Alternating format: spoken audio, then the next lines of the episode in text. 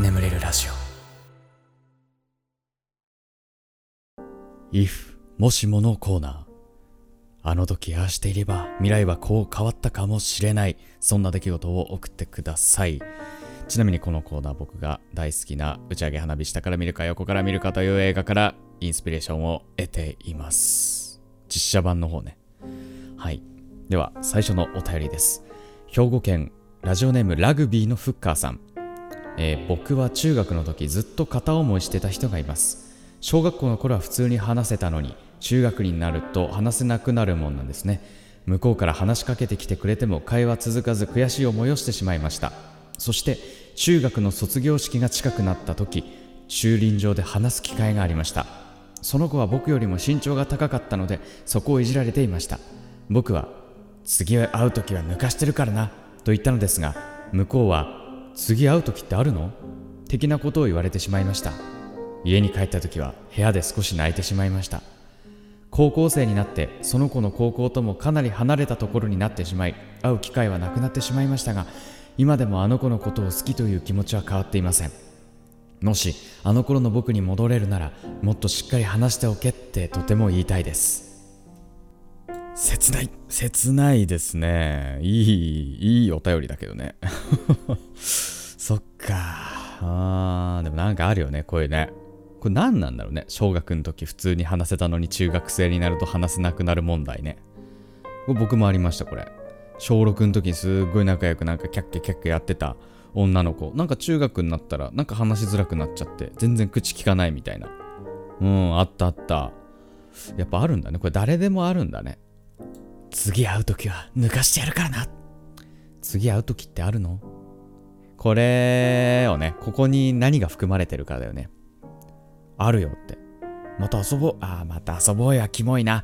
ごめんこのね俺あれなんだ。このあの恋愛におけるそのセリフ回し的なそのあのーアドバイス大体そのコメント欄にそれはちょっと気持ち悪いですって書かれちゃうからあのーダメダメなのよ。などどうまあどうでも会えるよ。会う理由なんてお前が作るんだよ。ラグビーの負荷。しかもラグビーやってんだろ。あの時より筋肉もついてるはずだ。あの頃のお前とは違うんだよ。なということで。なんか何かしら理由つけて。ね。はいあの時あの時覚えてる？お前の身長抜かしてやるって言ったこと。お前もちっちゃくなったな。くー何よでも本当に大きくなったわね。ああもう今ではお前をお前を持つことぐらいたやすいことさひょい。お姫様が抱っこキャッ！わすごいこんな軽々と私を持ち上げるなんて。はは。今からどこへ行く？私をどこに連れてってくれるの？これですね。これで行きましょう、うん、はい。ありがとうございました。あのクレームはコメント欄までお待ちしておりますはいありがとうございます。では次のお便り行きましょう。オーストラリアお住まいのラジオネーム花チョコリンさん、えーガスケツさんこんばんは。いつも楽しく聞かせていただいてます。if もしものコーナーを聞きながら私は最近よくあの時結婚していなければって考えます。私たちは結婚3年目かっこ子なし。で、えー私の両親と同居しています。元は他人。育ってきた環境が全然違うから夫は私の両親にとって考えられないようなことをすることが多々あります。また彼にとっては私の両親のやることや発することが気に障ったりストレスだったり私は両方から互いの気に入らない点を言われどうしたらいいかわからなくなってしまうことが増えました。もともと争い事が苦手でなるべく物事を穏便に済ませたい私は自分の中で溜み込み一人で泣くことも増えました。かっこ理由はこれだけじゃないですけどね、えー夫にプロポーズされた時期私はこのままこの人と付き合って先があるのかならばなければ別れようかなどと考えていた頃にプロポーズをされああこのタイミングはこの人と一緒になれってことかなって思ったんですがこの考えが吉か強あ強か吉かこれから先わかるんでしょうね。もしあの時プロポーズされていなければ今頃私は何をしていたのかと妄想したりしています。えっとこれどういうこと？花チョコリンさんがオーストラリアに住んでてん？日本人家族でオーストラリア人の旦那と結婚したみたいなこと？かな？なのかな？ちょっとわかんないけど。そういう前提で話進めますね。そういうことだとして。うん。いやーでもこれ聞いてさすごい思い出すのはさあの僕の知り合いの女性がねあのドイツに留学に行ってた経験がある人だったんですけど彼女ねちょっとこんなこと言うと失礼かもしれないんだけど日本人受けはねしないけど外人受けめっちゃしそうな顔なの。わかる？なんかほんとこうアジアあザアジアみたいな 感じのね。見た目をされてる方で。だからなんかそのドイツでめちゃめちゃモテたんだって。う。んもう全然マジ男に困ることないっすみたいな。うん。なんだけどなんだけど日本人がやっぱりいいって言うのよ。うん。いやそれ聞いてさいやいやえ？ドイツ人絶対かっこいいじゃんドイツ人。な白人もう白人様に比べたらもう我々アジア人なんてもうチンチクリンもチンチクリンじゃないですか。ってもちっちゃいし何ですか。顔もなんか。ねえ。つって。言ったんだけど。いやいや、まあ、そうなんだ。けど見た目はいいよドイツ人はでも考え方が違いすぎる。無理。って言ってて。ああそうなんだ。と。ね。思ったというのを今ちょっと思い出しました。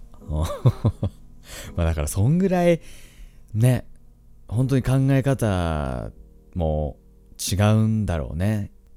まあでもね溜め込みすぎるのも良くないと思いますのでねあのまあ身近なね友人とかねなんか相談できる人に相談しつつなんかいい方向性をね探っていけるといいんじゃないかなと思います。はいありがとうございました。では次のお便り行きましょう。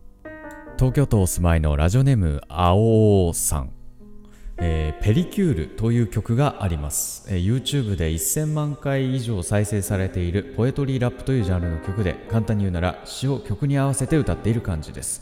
それだけならただすごい再生されてる曲というだけで何ももしもではないのですがえー、実はこの曲を書いて歌っている深敷ワンダーボーイさんという方は2011年に不慮の事故で亡くなっていてもうこの世にはいないんです。2011年といえばまだ私は小学生で当然そんなこと知っているはずもなくこの曲と出会ったのは自粛期間中。しかし2011年以前は売れていなかったのに亡くなって以降有名になりもてはやされる深敷ワンダーボーイという人。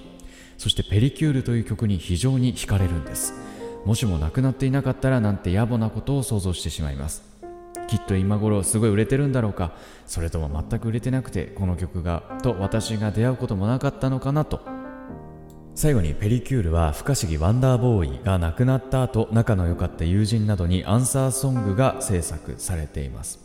仲の良かった友人などによってかな、えー、これはその一つのキツネビさんという方がライブで歌った一節です。え、2011年のサマーソニックのオーディションに僕とワンダーボーイは参加してて一次審査はファンの方からの投票で二次審査に進むかどうか順位で決まってて僕はずっと知名度は高かったから僕の方はがずっと順位は上だったんですけどある日ワンダーボーイ死んじゃってその翌日そのニュースが発表された翌日にたった一日で僕が積み重ねた準備順位を全部抜いていってあの時ワンダーボーイに票を入れた人はなんでそれを生きているワンダーボーイに見せられなかったんですかね？このライブを見ると余計にもしもなくなってなかったらって考えてしまいますね。いやーまあこれをねこのお便りを聞いて僕もあの聞いてきましたペリキュール、まあ、やっぱりねポエトリーラップってねいいよね。うんこれたまに僕も聞くんですけど、まあ、やっぱいいよね。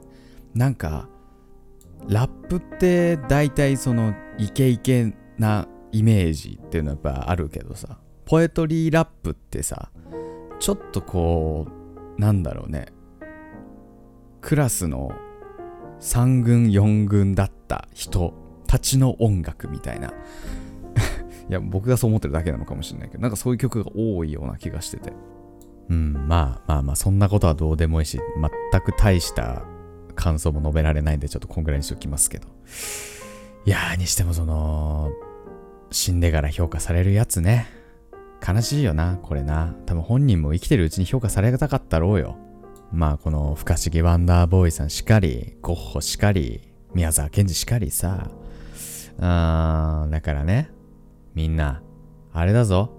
いいなと思ったものは、いいなと言って、ね。その、まあ曲歌ってる人でもいいし、も YouTuber でもいい。なんか、支えて、支えよう。ね。応援しよう。いいと思った人は、どんどん、まあお金があるならでいいけど。うん、っていうね。そんな感じで、ね、ガスケツさんに関しても、あの生きてるうちに、えー 応援よろしくお願いいたします。ということで、イフもしものコーナー以上となりまして、眠れるラジオスタートです。ガスケツの眠れるラジオ。眠れない皆さんこんばんは。そしておやすみなさい。おやすみ前エンターテインメントガスケツです。このラジオはよく眠くなると言われる僕の声とヒーリング音楽を一緒に聴いていただき気持ちよく寝落ちしていただこうそんなコンセプトでお送りしております。今日も聴いていただきありがとうございます。この動画で眠れた方はぜひ明日もこの動画で寝落ちしてください。よろしくお願いいたします。はい。ということで結構ね、嬉しい仕事が最近来ましてね。で、しかもこれ僕ちょっとね、ガス欠名義でやりたいなと思ってんの。うん。あのーまあ、使い分けですよね。まあ、YouTuber ガス欠として受けたということにしたいんだけど、まあ、それを 許してくれるか、クライアントが許してくれるかどうか、ちょっといまいちわからないので、もしできたらね、大々的に、まあ、発表できたらなと思ってるんですけど、うん。まあちょっとあの、続報をお楽しみにいただければなと思ってます。はい。で、あと最近あったことといえばですね、えー、半沢直樹やっと見終わりまして、千倍返し。いやー、面白かったなー半沢直樹、ほんと面白いね。マジで今まで見てなかったこと超後悔したわ。本当に面白かった。いやー、続編楽しみだけど、また何年も待たなきゃいけないんだろうな。ね、7、8年待たないと次やんないんだろうね。いやー、ちょっと、もう7、8年ともなれば、え？俺もう34とか35になっちゃう？はあ、ええまあね、あの、楽しみにしてよ。なんならもうその時には、僕が制作に携わっている、そんな夢も見つつ、ね、あの ちょっと生きていこうかなと思ってますが。はい。では、ちょっと前回の、えーラジオのですね、コメント欄を読んでしまおう。はい。えーとっとこ誰太郎さん。一番いいダイエットは食べないこと。自分はそれで20キロ痩せました。20キロってもう子供一人分じゃん。はい。で、ね。はい。あのーガスケツさんダイエット計画なんですが、ダイエット全く進んでおりません。やばい。ごめん。ほんと、忙しい。朝から晩まで仕事してる人間はいつ運動したらいいんだ？飯、でもね、ご飯はま減らしたくなくて。だ鶏肉か。で鶏肉食べます、今日は。鶏肉、うん、鶏肉をメインの料理を作って食べます。あの、茹でる。あの、胸肉茹でて食べます、今日、今日は。はい。いや、運動しないとな、もう筋肉つけないとね。うん、まあそうだね。食べないことも大事だけど、ちょっと食べないのは僕無理。うん。もうストレス溜まっちゃう。朝から晩まで働いてるマン。ねはい。ありがとうございました。では次のお便りです。えー、サーヨさん、えー普通さんがすごく心配です。私も昔ブラックなところで働いていたので気持ちはすごくわかるんです。でもね、世界は広いんです。そこだけが働くとこじゃないから、ガスケさんも言ってたけど、バックれて新しいとこ見つけてほしい。そこは普通じゃないよ。私も今は普通さんより楽してますよ。どうか幸せになってほしい。はい。前回ね、あの、褒めてほしいのコーナーで、えー普通さんという方が、えーちょっとブラックなバイト先で週7労働をしてるみたいな、やばいみたいな話を されてて、それに対するね、コメントかなと思います。まあ、ちょっとね、あの、ブラックバイトに関するね、お便り結構ね、来てましてね。うーん。えー、例えばね、人手、人手さん、小学4年生人手さん、ブラック企業の人、無理せずやめてください。大人だね。人手さんは大人。僕小4の時こんな、こんなアドバイスできないよ。えーそれに対してね、羊名さんもね、えーマジで慣れると麻痺してやめられなくなるから、正気を保っているうちに逃げ切ることをお勧めしますっていう。でもこれ本当にそうで、バイトって結局、後に何も残らない仕事が結構多かったりするから、もう本当にしんどかったらすぐ辞めるべき雇用形態だと思うんだよね。うん、とにかく自分が楽しく生きられる選択を、うん、しましょう。はい。はい。えー、マルカノンさん、えー息子、かっこ小6が、えー私が毎晩イヤホンで聞きながら眠りについているのを見て、自分も聞いてみるといい。私より先に今晩の投稿を聞いて寝てました。ちなみにガス欠の声と笑い方が大好きだ。と楽しそうに話してくれました。親子で癒されながら眠りについています。ありがとうございます。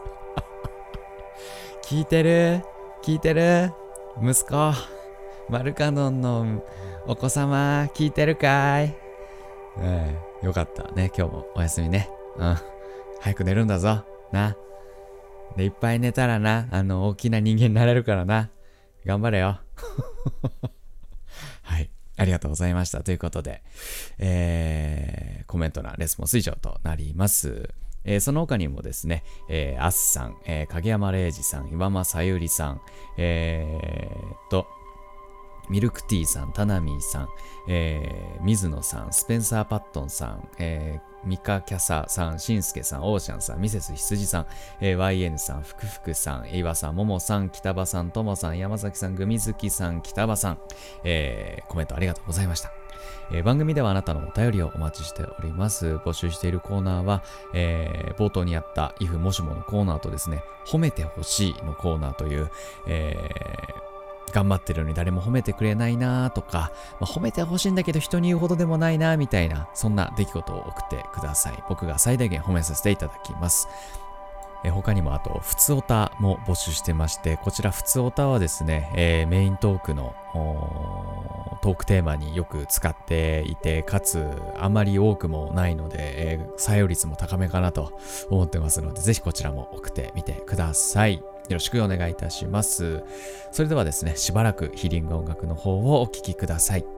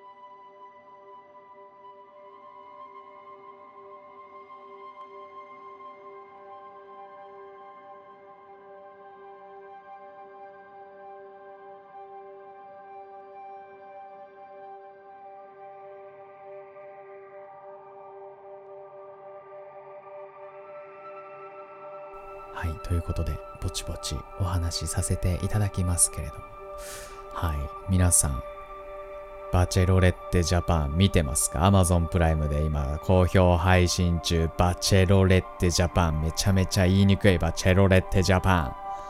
やっぱレロレロ、ま、ラ行続くと言いにくいよね。バチェロレッテね。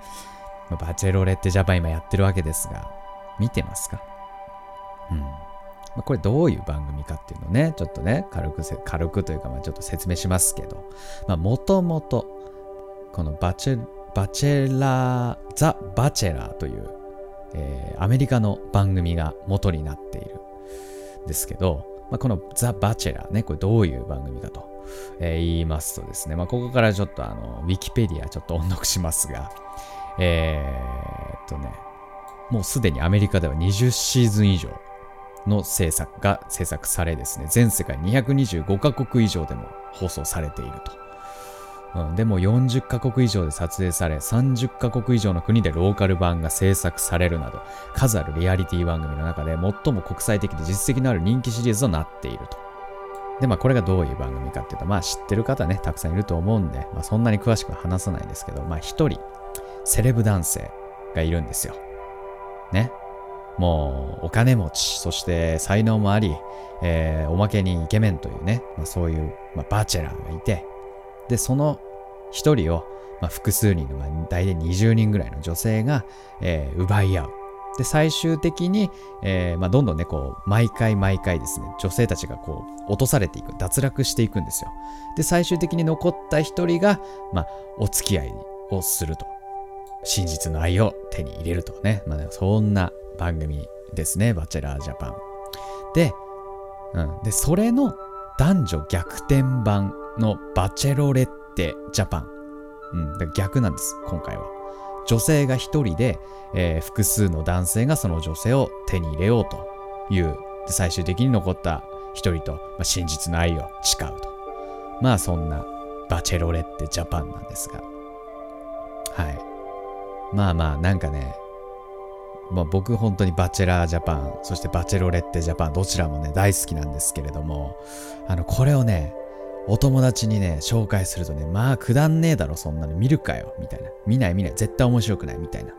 ことを言う人がまあ多いこと多いこと。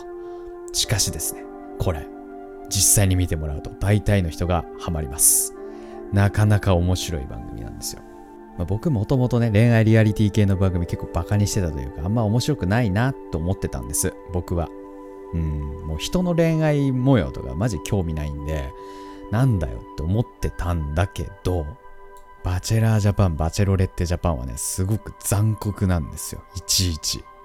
ほんとね、嫌がらせなんじゃないかと思うぐらい、あの、スタッフ側が参加者に向けてですね、もう厳しい決断をするんですよ。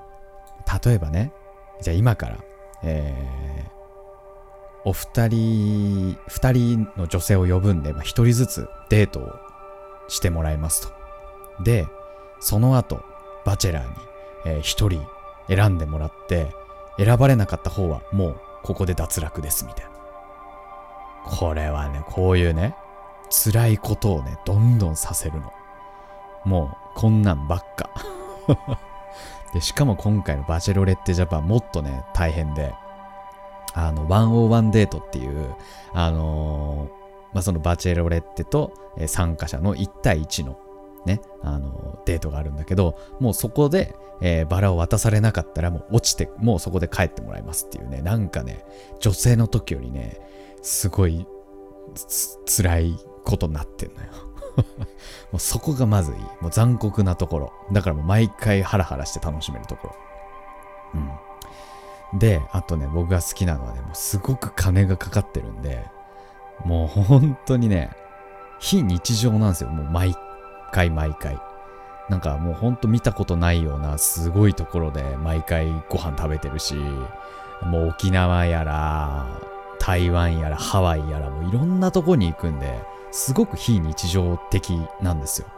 だからこそ、なんかその今までのリアリティ系みたいな感じというよりかは、なんかファンタジーっぽい感じで楽しめるんですよね。これは僕個人の意見ですけど。僕はそこがすごく面白いなと思って、もう大ファン 大ファンなんですよ。でね、まあ、今回バチェロレッテジャパンが始まるにあたって、まあ、僕は結構懐疑的だったんですよね。バチェロレッ。男女逆転したらバチェラーは成り立たないんじゃないかと、うん、思ってたんだけど、もうね、今ね、4話まで見てるけど、もうそんな不安はもう、もうなくなりまして、逆に僕はバチェロレッテの方が好きなんじゃないかと思うぐらい、バチェロレッテいいですね。うん。なんかね、まあ、それこそ、あの、バチェラージャパンの時はやっぱ女の子に結構かわいそうなことをさせてね、なんかもう女の子すごい泣いちゃったりとか、なんかそういうシーンとかもあって結構ハラハラしてたんだけど、もうね、バチェロレッテの場合はもう男たちにもうなんか辛いことをさせるのはもう、もう前提というか、もう男だしいいでしょみたいな感じがまずすごい見えてくるの。うん。まあそれこそさっき言った、あのーもう101デートはもう合格しなかったらもう帰ってもらうだったりとか、あの、略奪ローズってのがあって、そう。で、それを使うと、あの、他の人のデートを横取りできるんだけど、それを断られたらもう帰ってもらうみたいな。もうなんかね、もうそういうね、もう、まあ男たちにはもうどんどんかわいそうなことをさせるし、で、しかも、今までバチェラーって、すごくね、みんな優しい人だったの。女性に対して。うん。まあ、まあね、優しい男性の方がまあモテますよね、そりゃ。やっぱりね、まあそれはあるんだけど、今回のバチェロレッテ、福田さん、もうね、違う、もう、強い女性なんですよ。すごく。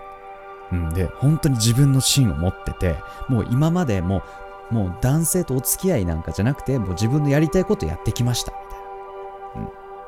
うん。で、今までちょっと男性とのお付き合いみなんかその結婚に向けてとかも全然考えてなかったけど、まあ、ちょっとこの際やっぱバチェロレッテという場をいただいたから、まあ、ちょっと真剣に向き合ってみようと思いましたみたいな感じの女性なの。だからね、もうね、男たちにもどんどん詰めるの。面接かみたいな。圧迫面接かみたいなぐらい男性たちにどんどん詰めていくの。え、私のこと完璧ってあなた言うけど、じゃあ何が完璧なの？みたいなことを言ってみて説明して完璧ってどういうこと？みたいな。ことをね、聞くの。でも男たちはね、もうそれ答えられなかったりするの、なんか。え、えー完璧、えー、もう、可愛い？綺麗？スタイル抜群？とかって言うんだけど、もうそこでもう福田さんは、あ、もうこいつないなって。でもそこもね、なんか、痛快だし、そこの痛快さもありながら、でも、ここ福田さんすごいところは、もう福田さん本当に綺麗な女性で、めちゃめちゃ強いね。うん、もうね、男たちにどんどん詰めるんだけど、なんだけど、なんかね、嫌みったらしさみたいなのが全くなくて、カラッとしてて、すっごい、こう、可愛らしい女性なの。なんか、なんていうの？うん、わかる？なんかね、いやらしさのない可愛らしさも持ってんの。いやもうほんとね、スタッフはね、よくこの人を見つけ出したなと。もうね、拍手。拍手しちゃうぐらい福田さんもいい。でね、ごめんね。で、僕ちょっとまだね、4話までしか見てないんで、ちょっとあれなんですけど、あとね、男たちもいいんだよ。本当に。人選完璧よ。これはね、すごい。もう僕もね、今ね、推しがね、二人いるんですけど。えーっとね、杉、杉田さんっていう人と、ローズくんっていう、この二人がね、僕の今推しなんですけど、もう真逆の二人。えーっとね、杉田さんは、あの、画家、画家なんですけど、すごいいい絵を描くんだけど、でも一方で自分に自信がないの。で、なんかあんまりこう、うまく自分を表現できなかったりとか、あんまり前に出ることができないっていうことで、あのーちょっと悩んでるみたいな。杉田さん。うん。で、ローズくんは真逆でも自分に自信満々。もうね、初登場シーンとか、もうあのー歌歌ってたからね。歌歌いながら、福田さんの、あのーほっぺたに手当てたりしてたの。うわって最初思ったんだけど、もうだって見た目もすごいんだよ。ローズ、なんかもう本当にね、もう、な、な、なんつうの？もうムキムキ、もうディズニープリンスみたいな感じの見た目してんの。ローズくんは。うん。もう外外人ね。もう外人よ。ハーフかな？ちょっとわかんないけど。もうそんな感じ。で、なんだけど、ちょっと自分完璧だったという思いもありながらも、少しこうちょっとまだ自信のない一面も垣間見える上に、結構ね、仲間思いみたいなところもあって、押しちゃう。この、だから僕この杉田さんとね、ローズくん、も超推しなんですけど。うーん。でね、まあその他のメンバーもなんかちょっと嫌なやつとかね、結構いるの。なんかそこもね、今までのバチェラーとやっぱ違うのは、あの、女の子たちって、なんつうかね、その、そのコミュニティに居場所をね、ちゃんと作るから、なんかそんなに揉めないようにするんだよ。女の子たちって。なんだけど、もう男って、多分なんか友達作りに来てるわけじゃないから、もう別に男たちに嫌われてもいいわ、みたいな考えのやつが結構いるの。で、もうなんか、一人で帰っちゃったりとか、全然するんだよ。で、なんかまあ男たちもまあ仲良くやってる組と孤立してる人たちがいて、で、孤立してる奴らはすげえ嫌なこと言ったりするの。もうね、なんかそこもね、今までの、なんか、バチェラーとは違って、なんかまあ、男たちのこう潔い部分もあれば、なんか攻撃的な嫌な部分も見えるのね。だからそこちょっとこう、違う、なん、なんかね、いいのよ。はい。まあね、そんなね、ガスケツが大大ハマりしてるバチェロレッテジャパンね、ちょっと僕も今後ちょっと5話、6話と見てね、あの、リアルタイムで追っかけられるようにちょっと早く見ようかなと思っている。ちょっと皆さんもちょっとぜひ見てみてください。ね。僕の推しは杉田さんとローズくん。はい。という、そんな感じで、まあちょっとね、バチェロレッテの話、ちょっと今後もちょこちょこ出るかもしれないんですが、あのー見てない人でも楽しめるようなお話作り頑張っていくので、ぜひ聞いてください。ということで、えー、ちょっと普通オタはなしで、今回は、えー、眠れラジオ以上となります。これでも眠れないよという方に関しましては、シャッフル睡眠法の動画というものがございます。こちら概要欄の方に貼っておきますので、こちら200万回再生以上再生された、めちゃめちゃ眠れる方法として話題ですので、えーよければこちらの方で寝落ちしてみてください。それでは、えー今まで聞いていただきありがとうございました。お相手はガスケツでした。おやすみなさい。